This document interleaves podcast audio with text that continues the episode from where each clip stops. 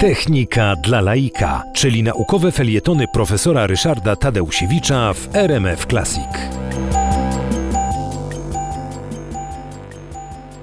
Jednym z problemów, z którym zmagamy się w Polsce i nie tylko w Polsce, jest brak określonych surowców, zwłaszcza tych, które niosą energię.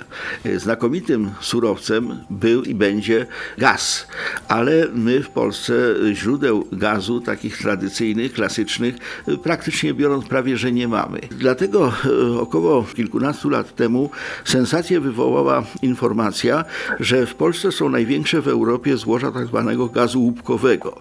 Gaz łupkowy tym się różni od zwykłego, że o ile miejsce, w którym zalega tradycyjny gaz, ten, który się wydobywa odpowiednimi odwiertami, tam tego gazu jest po prostu nagromadzona duża ilość, jest taka bania pod ziemią z gazem. Jak się do tego dowierci, no to ten gaz wypływa pod własnym ciśnieniem i możemy go eksploatować. Z gazem łupkowym jest gorzej, dlatego że gaz łupkowy powstał w ten sposób, że różnego rodzaju żyjątka żyjące w morzu ginęły i właśnie z ciał tych ginących zwierzątek powstawał gaz i ropa naftowa, natomiast to było przykrywane warstwami piasku. Więc jest taki przekładaniec, tak jak w wafelku czekoladowym. Na przemian jest skała i jest ten gaz. Taki przekładaniec może mieć kilometr grubości, więc w związku z tym to są potężne ilości tego gazu, ale niestety ten gaz jest trudniejszy do wydobycia. W Polsce mamy 37 tysięcy kilometrów kwadratowych miejsc, w których gaz łupkowy występuje. To jest 12% powierzchni Polski.